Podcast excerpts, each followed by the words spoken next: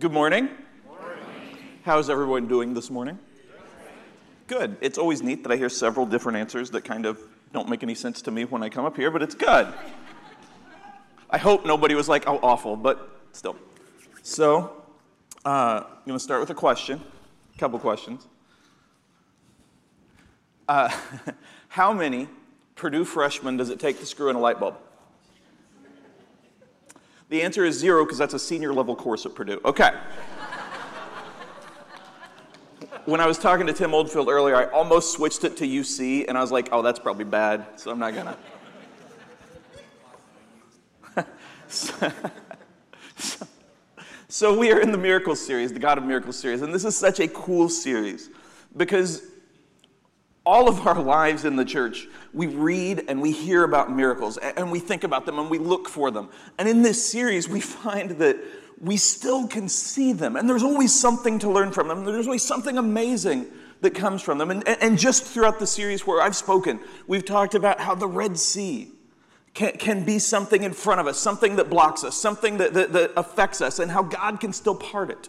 And we've talked about how He tears down walls, how He heals, how He does everything and how He has a role for us. And it's so awesome to be a part of that. And so, as we go through the miracle series, I want to talk about that role in the life of one of His disciples. And so, we're going to talk about Peter and John a little bit. And so, I'm going to go to Acts chapter 3, verses 1 through 12.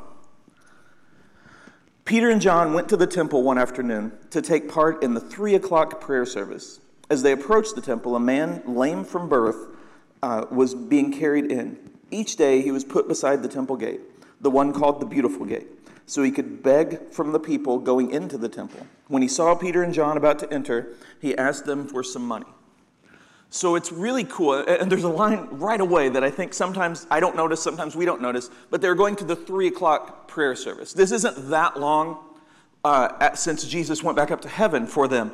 And so that's traditionally when we accept that he died. And so they're kind of going to remember him in several ways, but they're going, uh, they had started churches, they're doing all these other things, but they still were going to honor him, to, to remember him, to, to allow his impact to go to other people. And so Peter and John, they're walking through, and this person who, it says lame from birth, it could be he couldn't walk, he, he couldn't talk, he couldn't do something. Well, he could obviously talk. He couldn't walk Something was wrong from birth. So he always dealt with this. It was something that, that always affected him. And so you can picture kind of the contrast. If you don't know what the beautiful gate is, uh, it's about 75 feet high, which is very high. Um, and it has a beautiful set of double doors. There are gyms. Like it's a very beautiful thing. Some of you guys have probably seen it or been there to around it and known what it is. Uh, but so he's in front of that and he's carried there every day to beg. He's carried there every day in front of the beautiful gate, which is in front of a church. And we're going to come back to that in a second. But he dealt with this suffering, he dealt with this malady, he dealt with this pain from his birth. From his birth. And so early on, he's probably, uh, you know, it's just kind of what life is for him. I don't know what his home life is. I don't know what his parents were like, but it's just kind of like something that he grew to accept. Maybe he prayed for healing, maybe he prayed for hope, but over time, and he's an adult person now, over time, he probably just came to accept it as the condition that he lived in. And so he just dealt with that. Uh, he, he was probably even taught to deal with it, like just, hey, make do. And so he couldn't do anything else, so he's begging for money. He's begging for his life. He's doing what he can. Now, you can imagine this.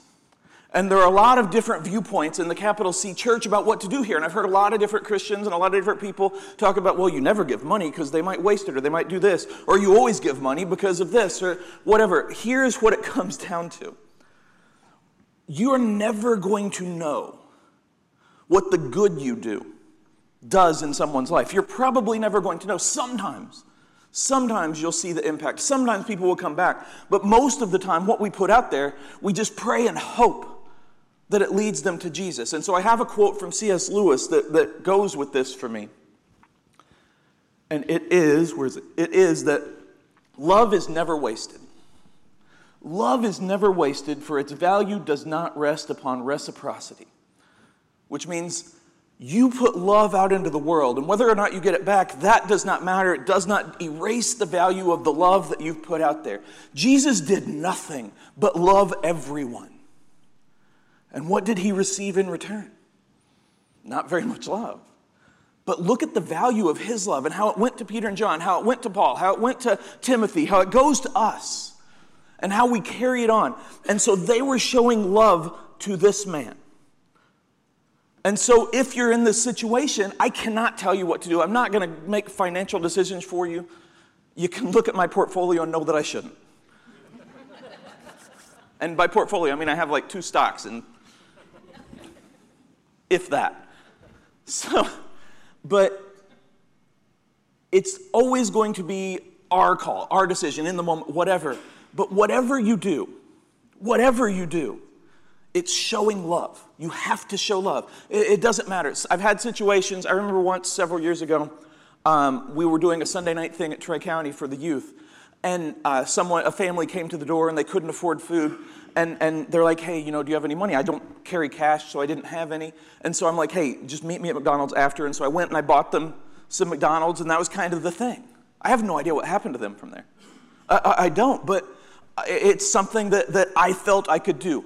Um, if you do give money, if you do give time, if you do whatever, the most important thing is that we see the people around us, that we listen to the people around us, that we care about the people around us, that we love the people around us, that we show that, and that will never be wasted.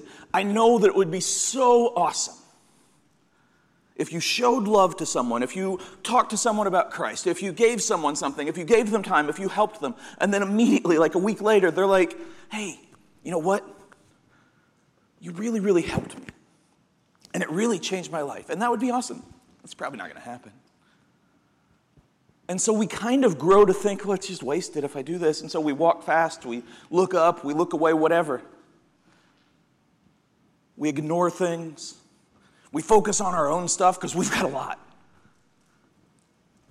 But that love that we show, it's never wasted. That good that we do is never wasted. And so, what we do, and I've said this to you before, shows Jesus to the world. You, in a day, may be the only example of Jesus that someone sees, and that's such an important thing. And so we're going to go to Peter and John, who knew him personally. Uh, and, so we go to verse 4. Peter and John looked at him intently, and Peter said, Look at us. The lame man looked at them eagerly, expecting some money. But Peter said, I don't have any silver or gold for you, but I'll give you what I have in the name of Jesus Christ the Nazarene. Get up and walk. Then Peter took the lame man by the right hand and helped him up. And as he did, the man's feet and ankles were instantly healed and straightened. He jumped up and stood on his feet and began to walk. Then, walking, leaping, and praising God, he went into the temple with them. We see the miracle right here. And there are actually a couple miracles here. Obviously, the healing of the man, and you see how he reacts, and you don't have to imagine what he's thinking because he's jumping around and he's excited and he's praising God, and he goes straight into the church, and that's so awesome. But the other miracle is Peter. Because this is the Peter who at one point was like, Jesus, you're not going to die. Why are you saying that? And he's like, Get behind me, Satan. This is the Peter who uh, cut off a soldier's ear because he had forgotten what they were fighting for and he was confused and he was scared.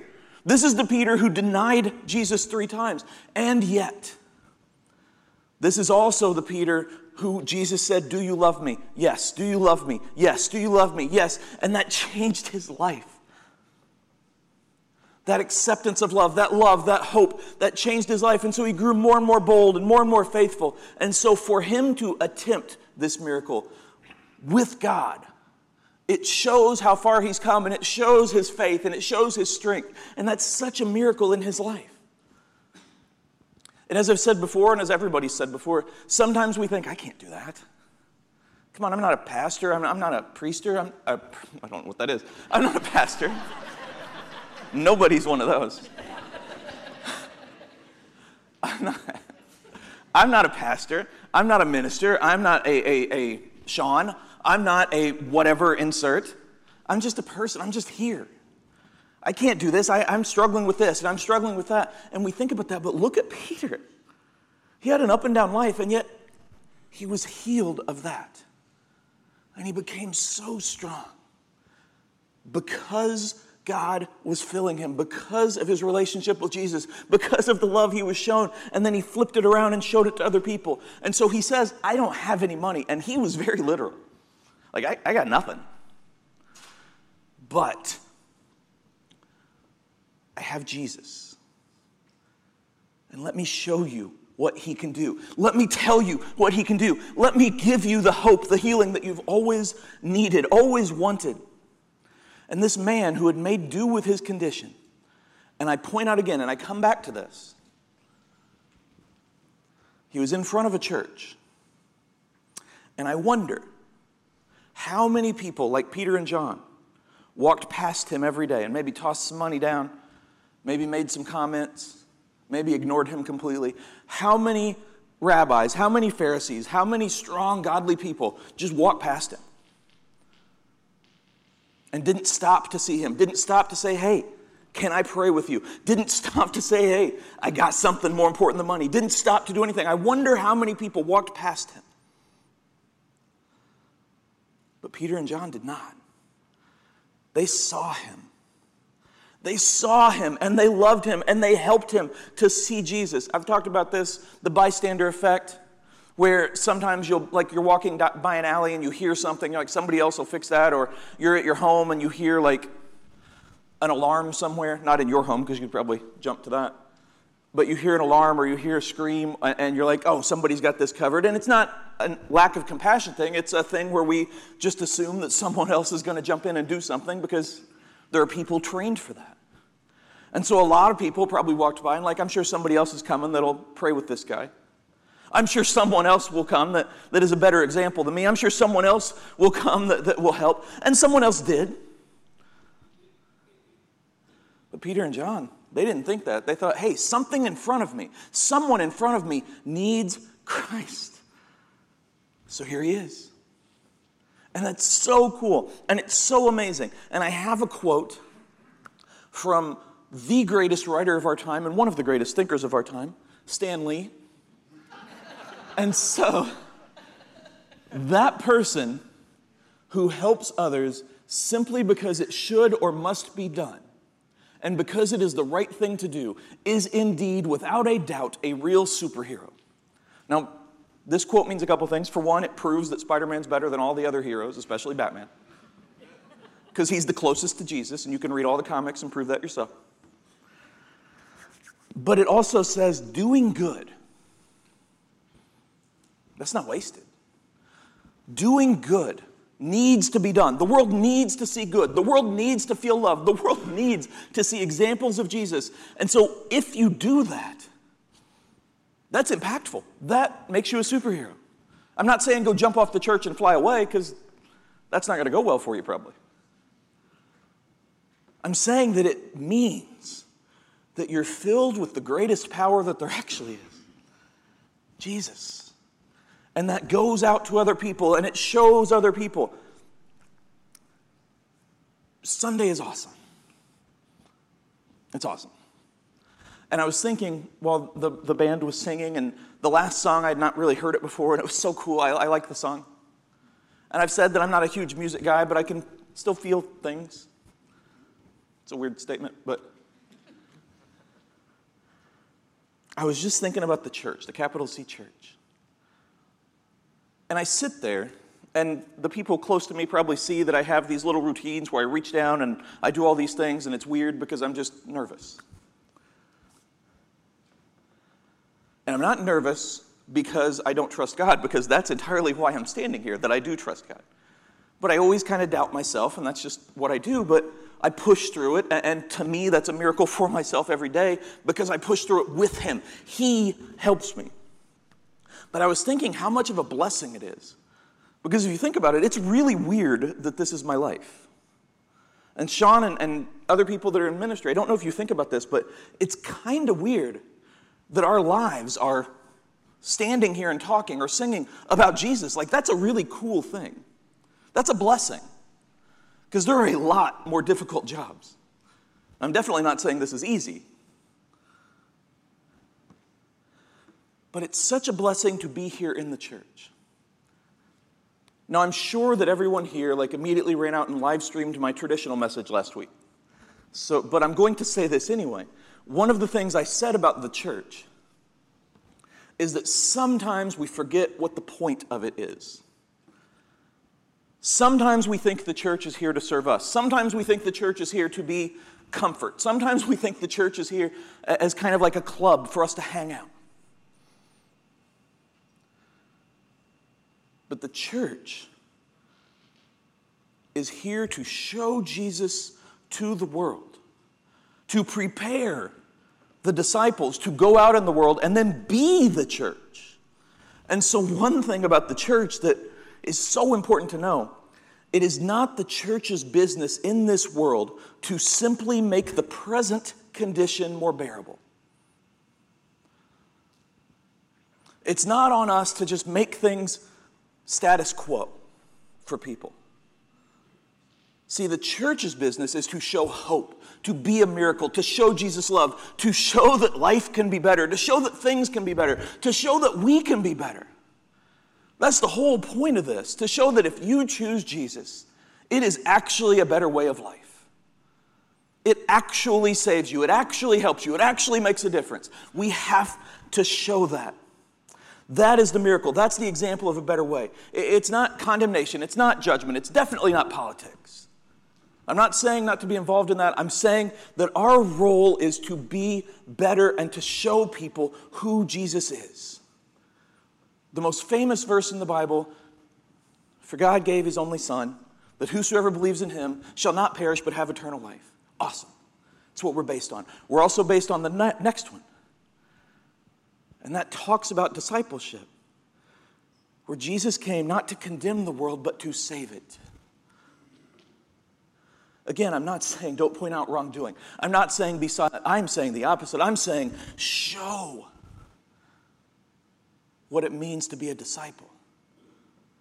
Show what it means to be like Christ. Peter and John showed him. They didn't say, hold on, before we heal you, let's talk about your past and let's talk about all the things you've done and let's talk about everything going on in your life right now. They said, let's heal you and then we're going to show you Jesus.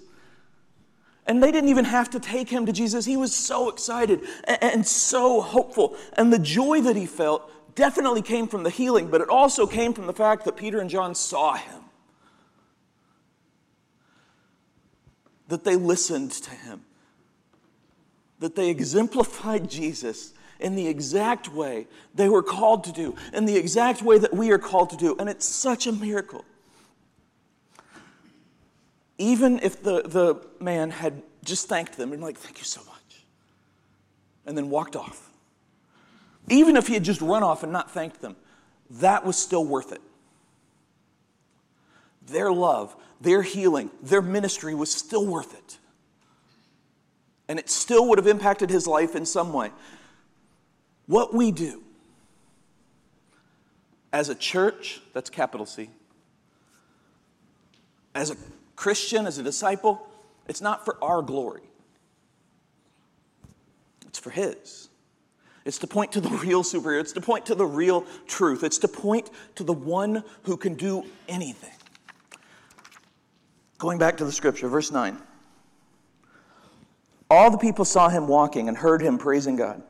When they realized he was the lame beggar they had seen so often at the beautiful gate, they were absolutely astounded. They all rushed out in amazement to Solomon's colonical, col- colonnade. Sorry, I don't know why I can't read today.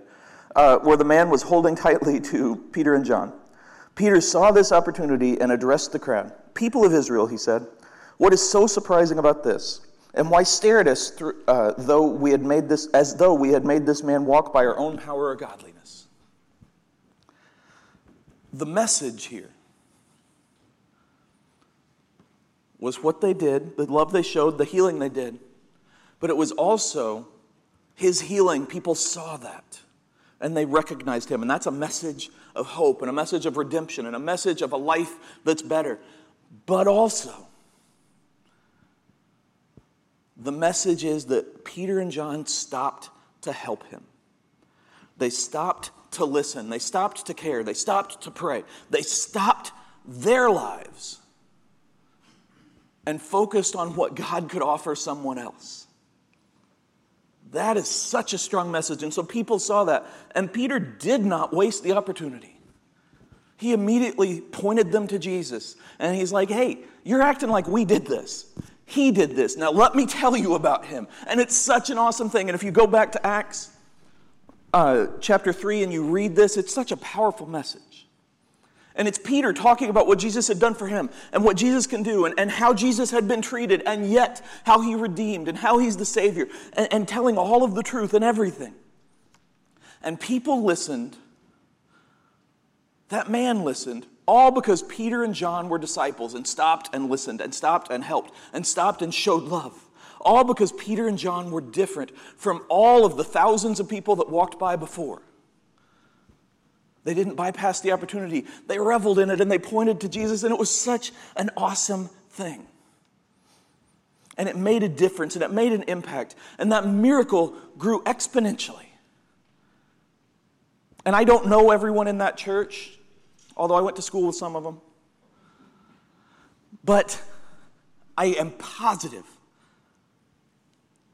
that those who listened, especially the man who was healed, went out and told other people. And I'm positive that some of those people, their lives were changed. And they're like, let's go check this out. And I'm positive that some of those people talked, and some of those people talked. That's why we're here, because this kept going. That's how Christianity works. It's when we show it, when we show who Jesus is, it impacts other people, and it's such a powerful move. And no one, no matter what they say, no matter what they think, no matter what they do, can turn away from the truth of Jesus when they see it. Now, they may ignore it for a while, but it always has an impact and it always plants a seed. And we are the seed planters. I don't know farming, I don't know if there's like a specific term for that. But we do that. And then Jesus grows it. Because when we do good, that good has an impact. When we show Jesus, he absolutely has an impact. Now, here's the thing being a disciple can be a bittersweet thing. It can be very hard sometimes. And I'm not just saying because you pour your heart out, you pour your life out to someone and they kind of turn away or they hurt you, although that's something that happens. But sometimes, even as you're pouring your life out and showing Jesus and living for Jesus, other people who aren't even involved start to hate you or start to dislike you because when we show Jesus, when we live for Him, when we do good, that shines a spotlight on everyone else too. And it's always, always, always going to be easier to tear down someone else than to build up yourself. So that's the bittersweet. Like the stronger you are as a disciple, the closer you get to Jesus, sometimes the fewer people around to kind of be there for you. Now the church is here for you. But sometimes it is very hard, and so there's a cost. And Peter and John show this. And through this message, after this, they get called out for it, they get in trouble. Eventually, they get in trouble for a lot of things, essentially only preaching Jesus, only loving Jesus, only showing who Jesus is. Peter's killed, John's exiled. But I guarantee they did not regret a moment of it. If it was all reward, literally everyone would do it. Like, we would be packed. We would have chairs on top of chairs on top of chairs, and that'd be very uncomfortable. But it would be true because if there's all reward, it's easy.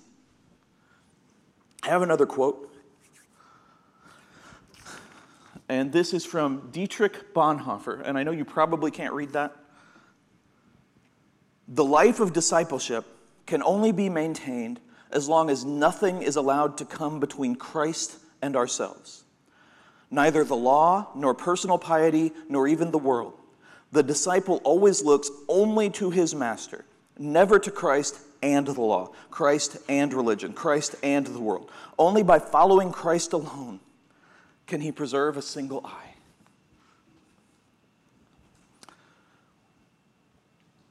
Being a disciple means following Jesus. Not Jesus and Republicans, not Jesus and Democrats, not Jesus and libertarians, not Jesus and insert whatever you want to insert. Following Jesus. Following Jesus means He alone is your master. That means sometimes the world not going to be happy with you. It means sometimes things are going to crash down. It means sometimes you're going to get in trouble just for doing what's right. But it also means He's with you every single step of the way. And it means that He's in you. And it means that He's going through you. And it means you're living the life He lived. And that's what we're called to do. And it's so awesome. And the impact, the good that we do by proclaiming His name, by proclaiming His message, by showing it to people, powerful. It's powerful. Now I'm going to talk about Dietrich for a second. And I actually found the quote by researching his life. So he was a Lutheran minister during the 1940s. And most of his messages were very anti, I mean, all of his messages were anti Nazi, but I mean, he was very strong against what was going on in Germany at the time. Let me add something else here. He was a German Lutheran minister. So he was in Germany and preaching against what was happening. He was not a target because he's a Christian. He was not in danger because they were going after the Jewish nation. He was just there, and yet he made himself a target because he saw others that needed help. He saw others that needed Jesus. He saw others that needed a disciple. And he kept doing it. And he kept doing it. And at the time, he was pretty much alone, especially in Germany, in speaking against this and saying, hey, we got to do something. We got to come together and we've got to point out the injustice. We've got to show the world Jesus. And he kept doing it. And he was not perfect, but he kept doing it. And in 1943, he was arrested and put into a concentration camp. And in 1945, he died by hanging. And I realized that's a horrible, horrible, dark thing. Like, oh no, he died. What's the point? Well, here's the point his death, combined with his message, was one of the things that set off a movement of renewed revival. And other ministers, especially ministers in America, picked this up and said, Look, we have to stand up for Jesus here. We have to show Jesus to the world. Martin Luther King Jr., Billy Graham, big name pastors stood up. And eventually, you know how it worked out? The good guys won. But he died so that other people could pick up his message. That sounds very, very familiar, right? That's as close to Jesus as you can get. And it was because God was in him. And again, it's so sad that it happened. But he would be up there right now with Peter and John saying, Hey, I don't regret it. Because I gave the message Jesus gave to me, and I did not back down from his truth, from his power, from his glory. I showed Jesus. And then other people saw it, and it started to grow, and it started to grow, and it started to grow we may not see what we accomplish with our lives. But if you serve Him completely, your life will absolutely accomplish things beyond anything you can imagine. And even though you may not see it, other people will, and other people will feel it, and that will grow. And it's so powerful, and it's such a miracle, and it's all because of Him. Because Jesus set that example and then said, Listen, I'm going to die for you. Not just so that you can live, not just so that you can go to heaven, not just so that you can be saved, but so that you can go and show this message with everyone else. And so that you can live it out. So that you can be like me. And then we do that. I want you to think about something. I want you to think about someone who, when I say the word disciple, they match that in your head. Someone you've known. Someone, it can be a family member, it can be a pastor, it can be a friend, it can be someone next to you. Think about that person. That person who made an impact in your life for Jesus, that person that showed you Jesus. I've said before, my great grandmother took me to church from two years old on and made sure I was there and made sure that I paid attention. And I could be difficult. Shocking, I know. But I think of her. And as I said, she was not perfect, but she showed me Jesus. And I'm standing here because she made sure that I saw that path. And she actually never got to see me preach because her Alzheimer's kind of took her. She, maybe in moments of clarity, knew that I was doing it. But I think about her when I do. And I believe that she sees me now. And that's who I think of. And I think of other people. I've been blessed because I grew up in the church to have so many people that have served as disciples for me. So I want you to picture those people. Picture someone who just really impacted you, like Peter and John impacted this man. Someone who helped you, who listened to you, who loved you, who brought you to church, who did something as a disciple.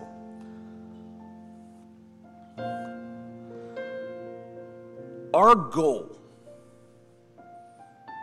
is to live our lives in such a way that in 50 years, when I'm standing here, and I'd use that illustration that a bunch of people are in the crowd that picture you.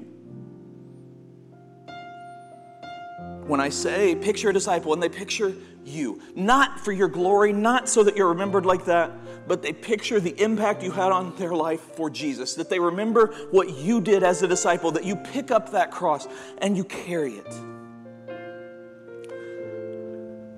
So before you speak, Ask yourself is what I'm about to say from Jesus or from me? Is what I'm about to say promoting Jesus, promoting the path of a discipleship, or is it just shining the light on myself? Before you post, is it showing what Jesus would show, or is it just proving who you are? Does it have an impact in a positive way? Now, I'm not saying don't share family pictures. I'm not saying don't post anything. What I'm saying is think about that. Because that's how we grow as disciples. We think about what it means to be a disciple and then we act on it and we grow. Peter and John, neither one started out as who they became. But every move they made, they thought about Jesus. They thought about discipleship. They thought about how to help people. And they still weren't perfect, but they thought about it and they acted on it and they grew. We have to do that because the world's in a dark place, guys. We have to be the light. That's the miracle we can provide. Jesus' light. We have to shine that on everyone and show people who he is and why we're here at 9:30 at 1027 on a Sunday why we do this, why we get up, why we deal with people. It's because of Him. And Peter and John showed that. And so can we because He is with us. He is with us. He is with us every single step of the way. And boy, does He see something in you. And He can do something through you. All you have to do is follow Him completely.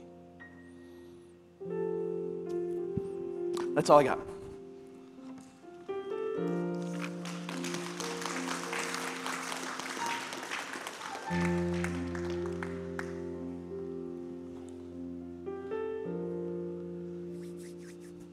I'm wearing a shirt today, which isn't a surprise. But this is from a fall retreat I did back at Troy County. And it says, What if? I assume you can read that.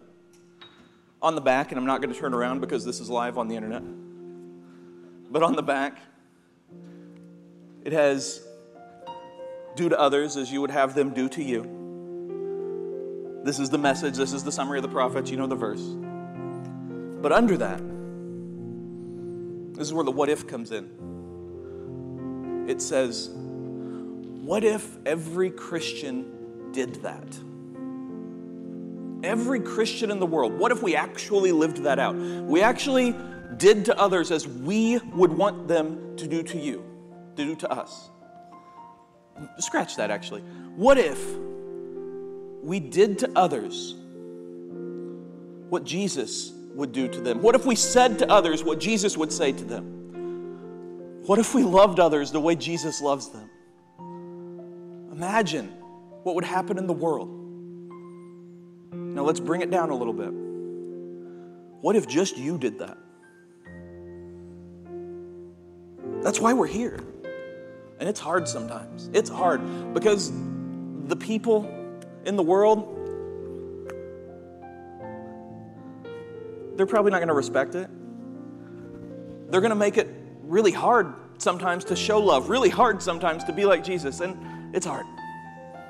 That's as much as I can summarize. It's hard. Six years and a lot of college loans, it's hard.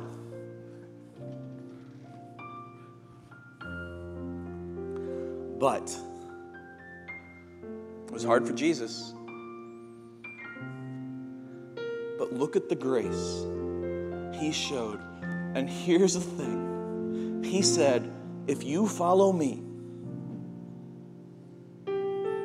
if you are like me, you're going to do even greater things. It's a pretty powerful statement. And I believe it 100% because I believe in Him 100%. As we go to prayer, picture those disciples again, but also think about why they represent Jesus.